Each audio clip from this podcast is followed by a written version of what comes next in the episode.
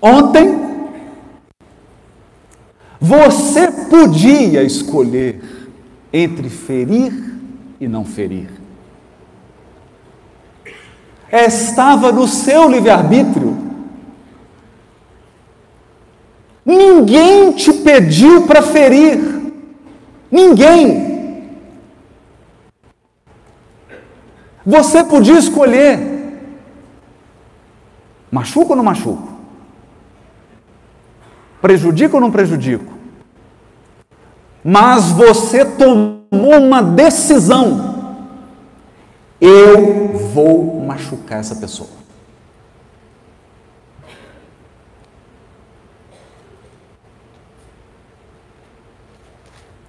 Agora,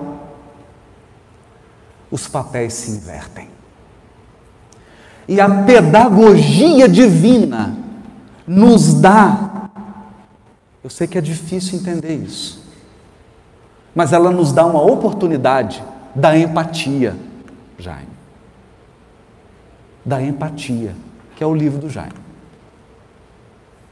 Que é você se colocar exatamente no lugar da pessoa que você feriu, para você sentir Porque só fere alguém quando a gente para de sentir. Se nós não parássemos de sentir, você não feria ninguém. A gente só fere quando está ferido. A gente só fere quando o coração foi embora, ficou só a cabeça. Por isso que o psicopata, ele é a pessoa que perdeu totalmente a capacidade de se colocar no lugar do outro ele de fato não sente empatia nenhuma. Ele não sente nada. Ele é capaz de arrancar seu dedo sorrindo. Porque ele é incapaz de se colocar no lugar do outro. Ou seja, é um indivíduo que atrofiou o sentimento. O sentimento dele está atrofiado.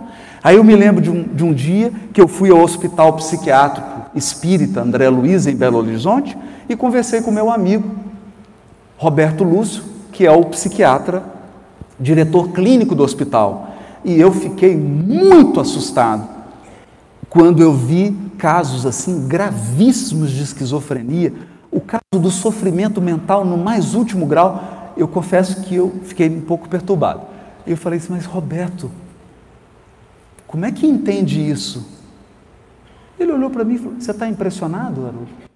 Eu estou muito impressionado.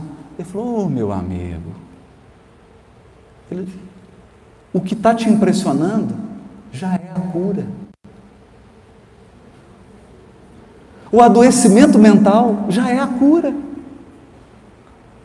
Porque o espírito entrar nessa fase é porque o sentimento dele está sendo restaurado.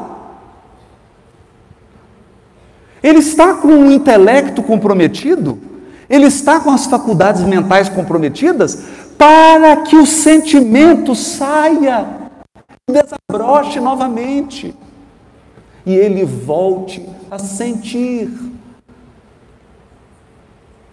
E ele volte a se colocar no lugar do outro.